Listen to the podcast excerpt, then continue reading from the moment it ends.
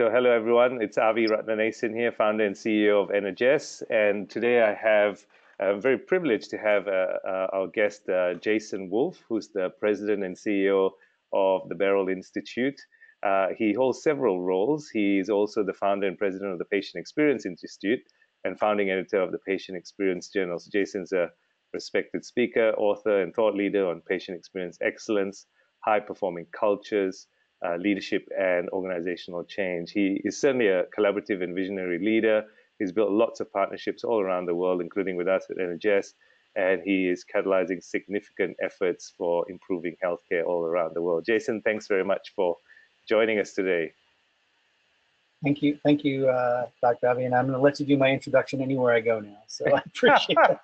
That's right.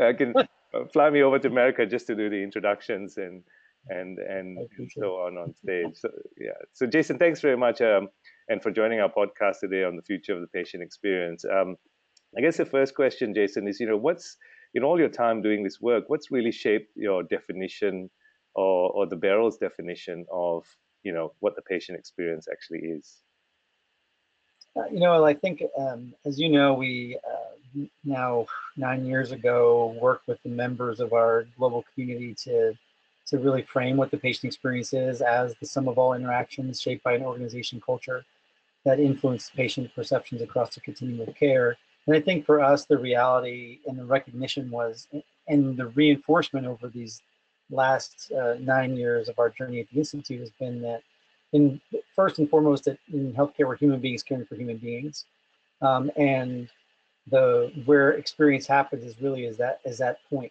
of one human being with another at that point of interaction.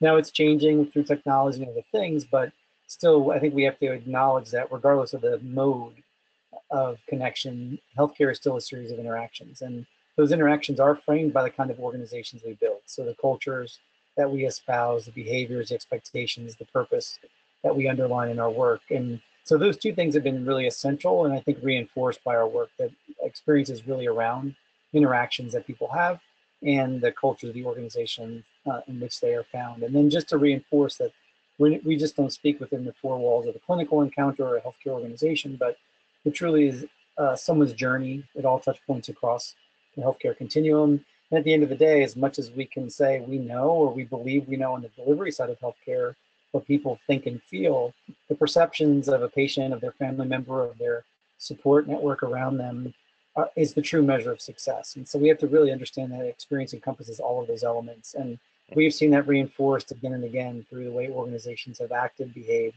and developed their own framing around this work as well. Mm and you know it's very interesting to say you know, it's around the, the interactions the, the human interactions that we have across different touch points.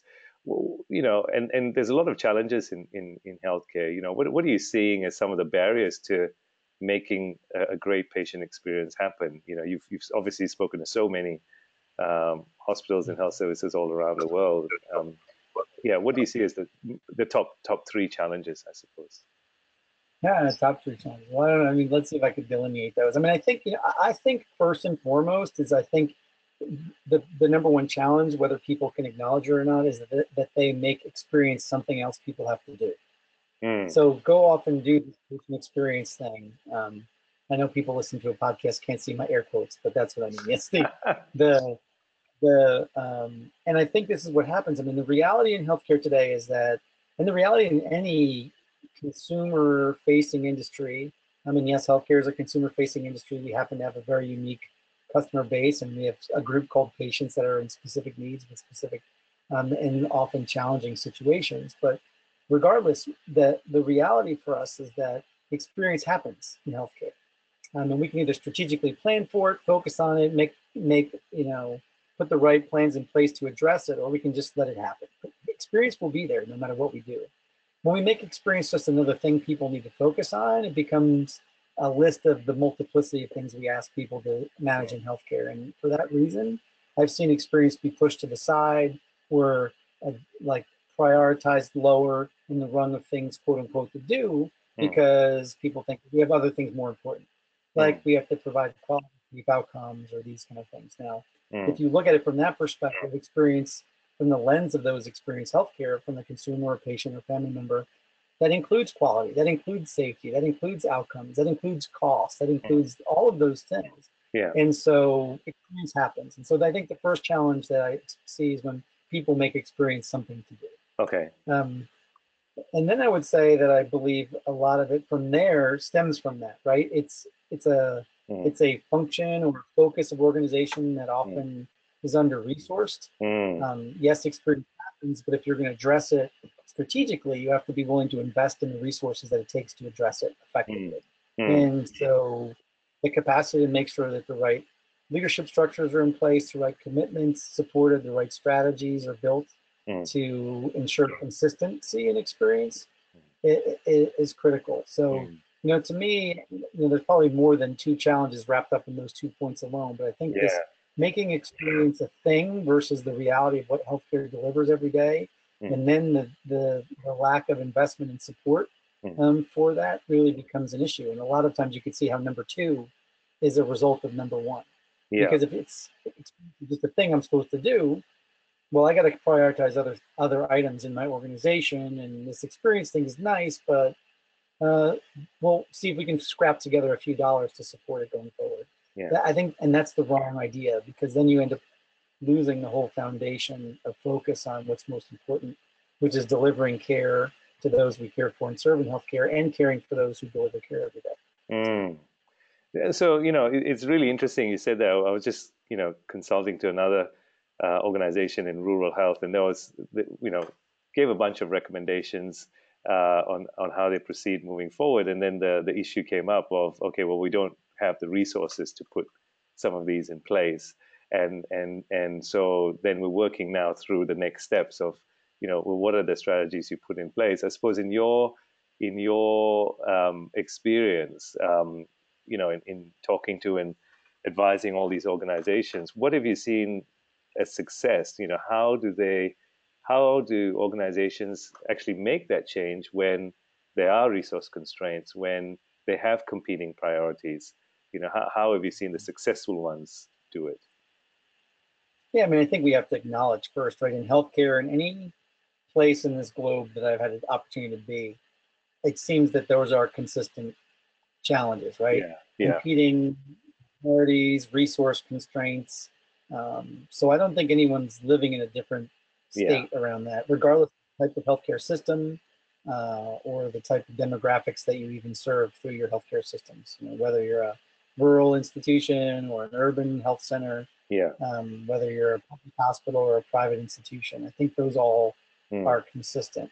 Mm. But, uh, you know, to me, it's going to seem overly simplistic. It's a commitment. It's a realization that this idea is essential to who we are and want to be as an organization. That the mm. I think it's a realization in organizations that um, they have a a broader or a bigger or a larger commitment to care for those they serve. Mm. But acknowledging the experience and this idea of patient experience isn't simply like the people we deliver care to, or even then how it's evolved to for or now with, mm. but it is about the caregivers themselves. It's about the mm. the the staff who deliver care. Mm so good organizations, committed organizations, I think organizations that excel are working on caring for the people that mm. deliver care every day as, much as those that they serve. When you mm. elevate the capacity of your own organization mm. um, to deliver experience, you ultimately elevate the ability to provide better experience overall. And so I think it's the organizations that have focused on themselves and the strengths that they can deliver and then the realization that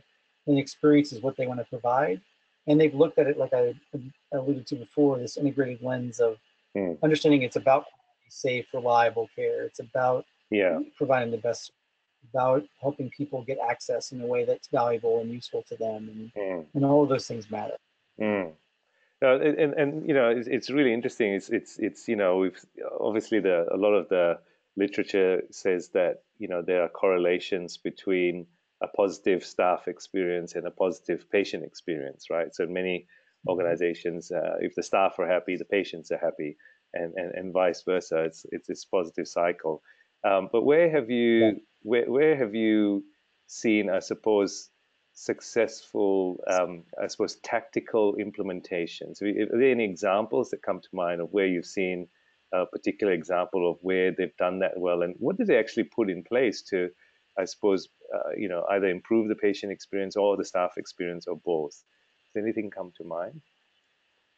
Yeah, you know, I think there are there are, and I think there there are probably globally recognized core tactics that help people right. um, address this effectively. I mean, I would say one is right selecting um, the best people possible and or re reinforcing the behavioral expectations that you have of staff. I mean, okay. I think to your point, uh, the the the reality is that in any industry, you know, if you walk into a retailer down the street. Uh, from you there in Australia, if the employees are grumpy and mad, you're not going to have a good experience, right? I mean, mm. I think this, so to your point, that's kind of almost a given, but there is got to be an investment in the people, mm. the behaviors, and the expectations, and then provide them some structure mm. in which uh, you expect them to engage with the people, with each other, and with the people you serve. So, you know, I you know I know there's a lot of monikers out there about how people want individuals to communicate while they're in healthcare settings. Um, yeah.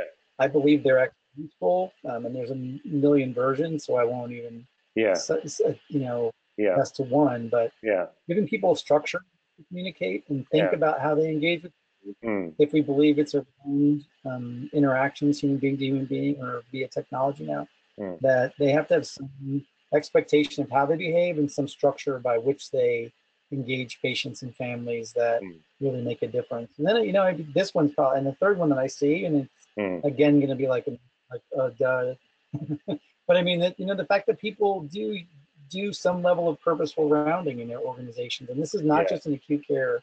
Mm. This happens in all. I mean, and that really is is you know effective leadership rounding that people are really watching for and modeling the kind of expected behaviors we spoke to. They're checking in on the needs and the input of their people that are delivering care. That they're showing up at the bedside and asking mm. um, and checking with people at the bedside that they're getting what they need and mm. at the same time managing up they're talking about how great the people are in that institution caring for them right um, so it's a reinforcing process that um, enables people to be more effective mm. and not to minimize it but i mean think about when you're sitting the last time you were sitting in a restaurant mm. and the restaurant manager pops by your table yes and says do you ever hope you're having a good time please let us know everything you need Yes. You know your server, she's the best one we have. Yes.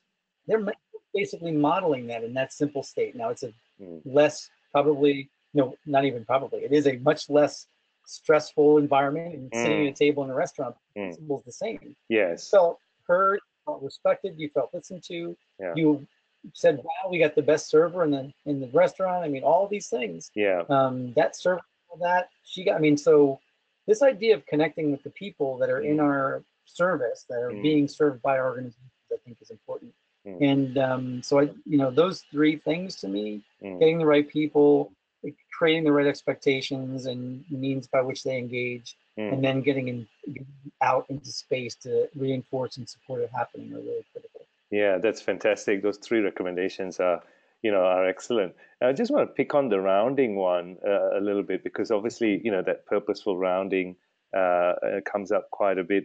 Do you see that happening uh, as leadership rounding being sort of the CEOs and the senior executives, or are you seeing that rounding also occurring or also being effective from middle management um, uh, yeah, or clinician?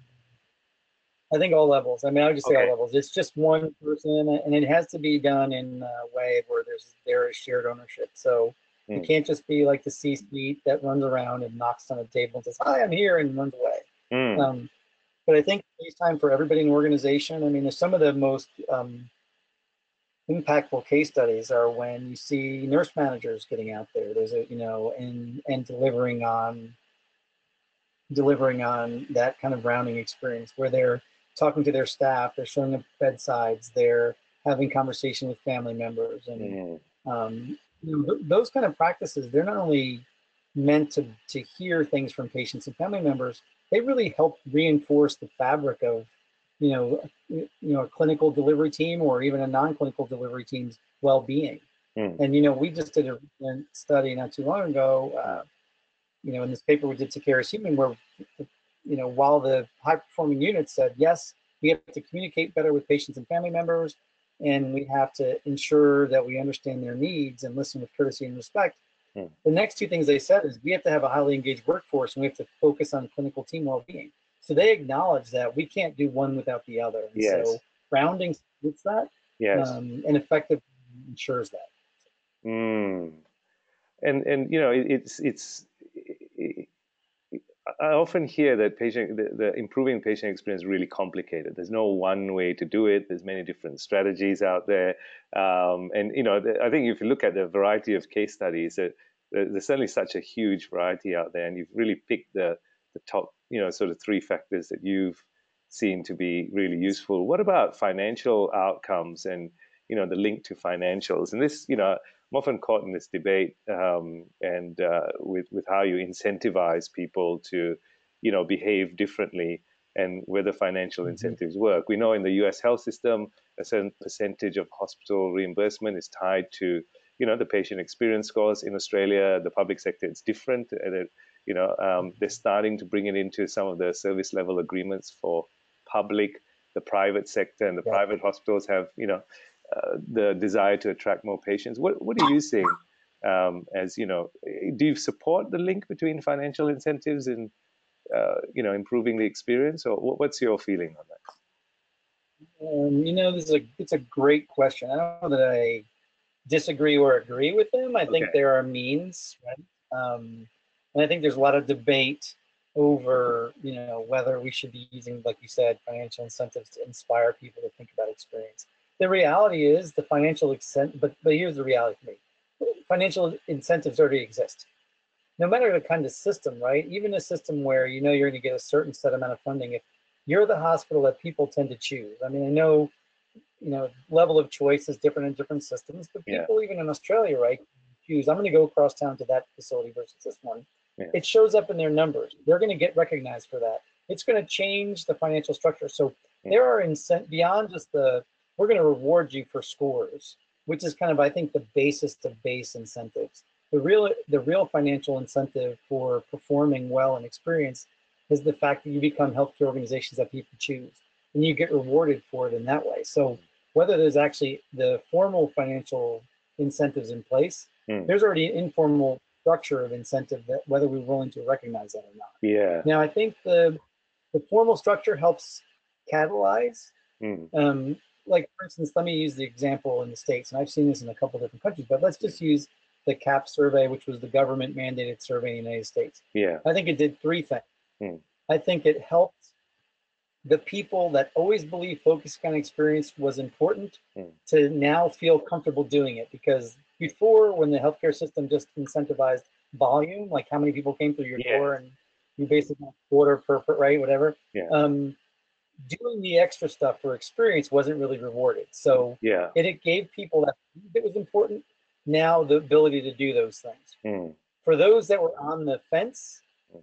it had them probably lean towards doing more of that than before. So it's pushed some people upstream on that one. Mm. But for the third of the population of folks that thought it was just a bunch of gook anyway, they didn't care. They were like, I'll find another way to make up what we're going to lose for this. So, I mean, I can't. It's not a perfect world. Like like everybody's yeah. trying to achieve numbers.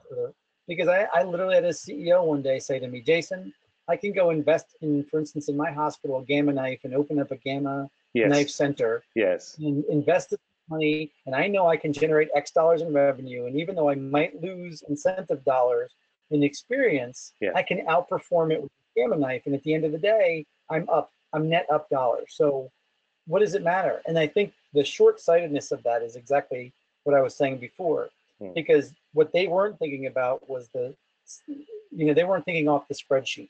You know, dollars lost for a reimbursable or incented performance versus dollars gained through a new machine, because the dollars lost for an unincented performance had the ripple effect we just talked about, right? People stop choosing you. The word gets out you're not good. People yeah. don't want to come. You start yeah. losing other incentives and. And so yeah.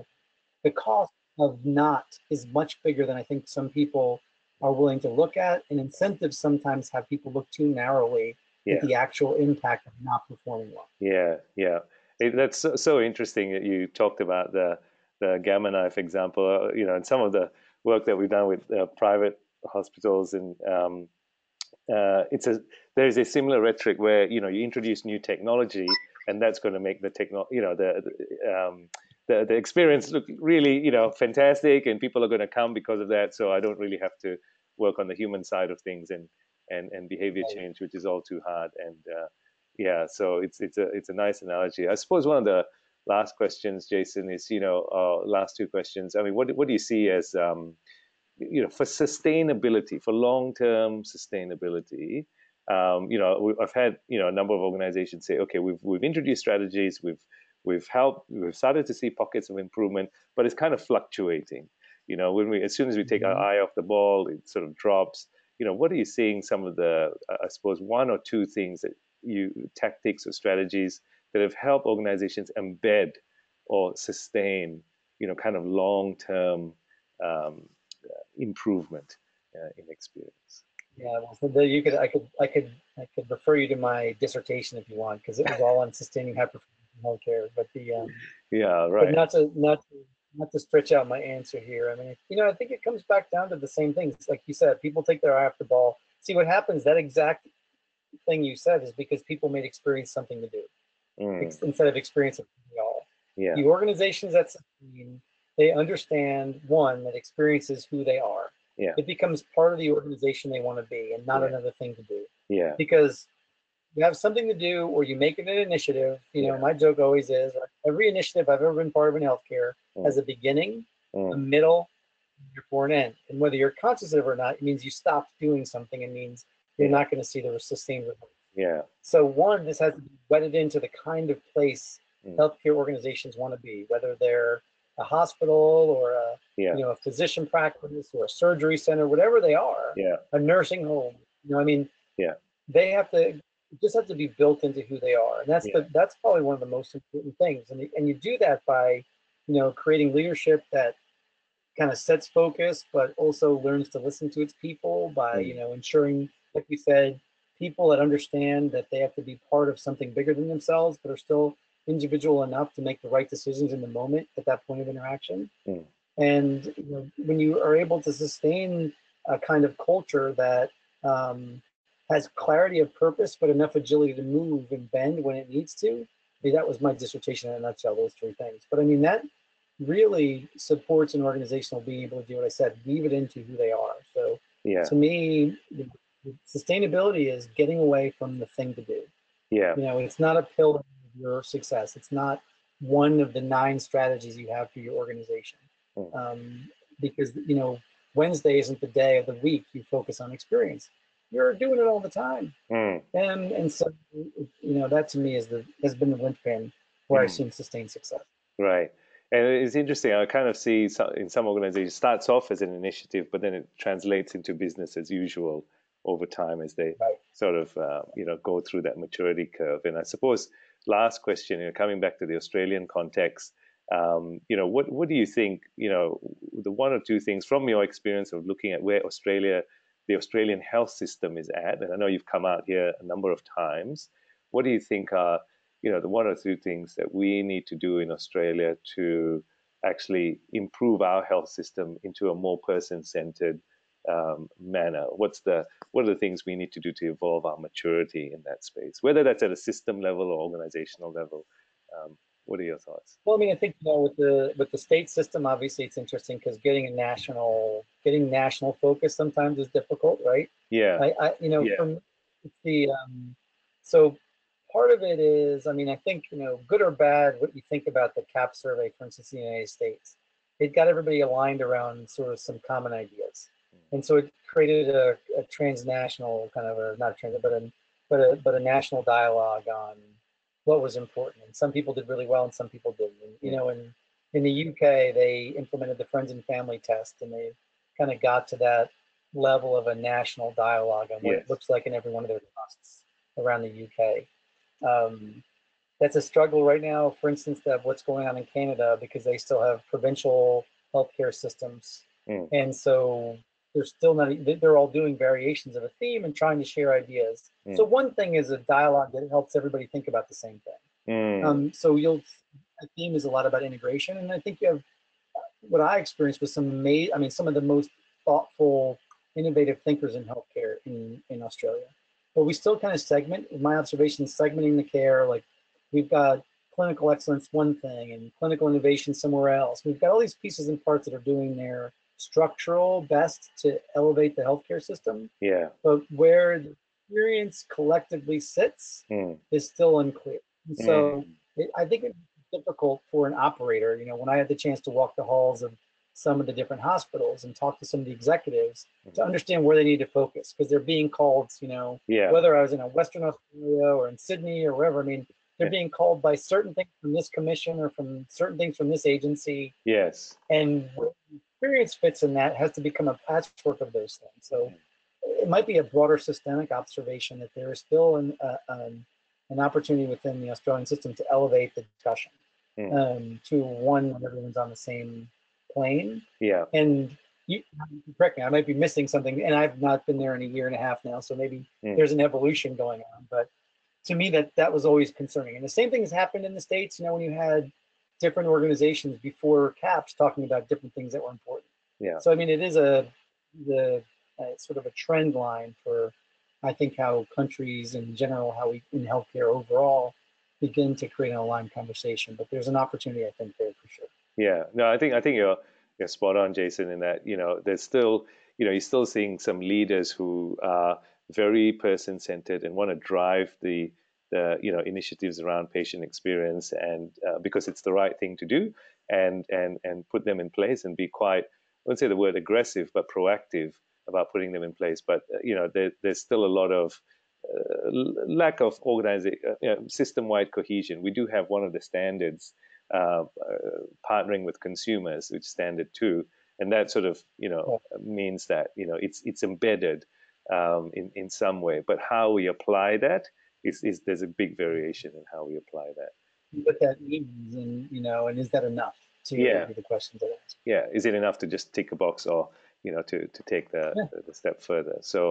Uh, look, that that's fantastic, Jason. I want to thank you very much for your time. It was very, very insightful conversation, um, and I want to let you go, but I also want to point people to the Beryl Institute. It's been a fantastic resource for uh, me and my team, our clients, and, and all our partners. Um, a lot of uh, the Patient Experience Journal, there's a lot of articles in there. And Jason, do you want to give a plug to the Beryl Institute conference, which I've been to twice now, and it's absolutely fantastic. When's the next one coming up? Yeah, next, I appreciate that. Yep. I mean, all the information you talked about is available on our site at theberylinstitute.org. Yes. A lot of letters, but a lot of information when you get there. Yeah. And then, yeah, we do have our annual conference, uh, which I believe this year is April of 2020, actually April 20, 21, and 22 of 2020. So there's a lot of 20s in that. Um, and it happens to be, happens to be in Orlando, Florida for the first time this year. So it will be a family friendly event. And Yeah. um, so, uh, you know, we'd love to have people join us, but you know, as a virtual organization, we've been really lucky and fortunate to you know have great global partners such as you, Avi, and others. Um, because this is a global discussion, right? Everywhere I stand in the world, we are human beings. Yeah. Um, and that comes back to where we started, right? Yeah. Uh, no different where we are, what country we happen to be in. And if we can get that part right, then we're doing well. So I appreciate the chance to be with you too. Thank you. Thanks, Jason. And thanks for your mission and continuing to uh, elevate human interactions all over the world. That's really fantastic. And uh, I look forward to staying in touch and uh, continuing our partnership. Thanks, Jason. Thank you so much.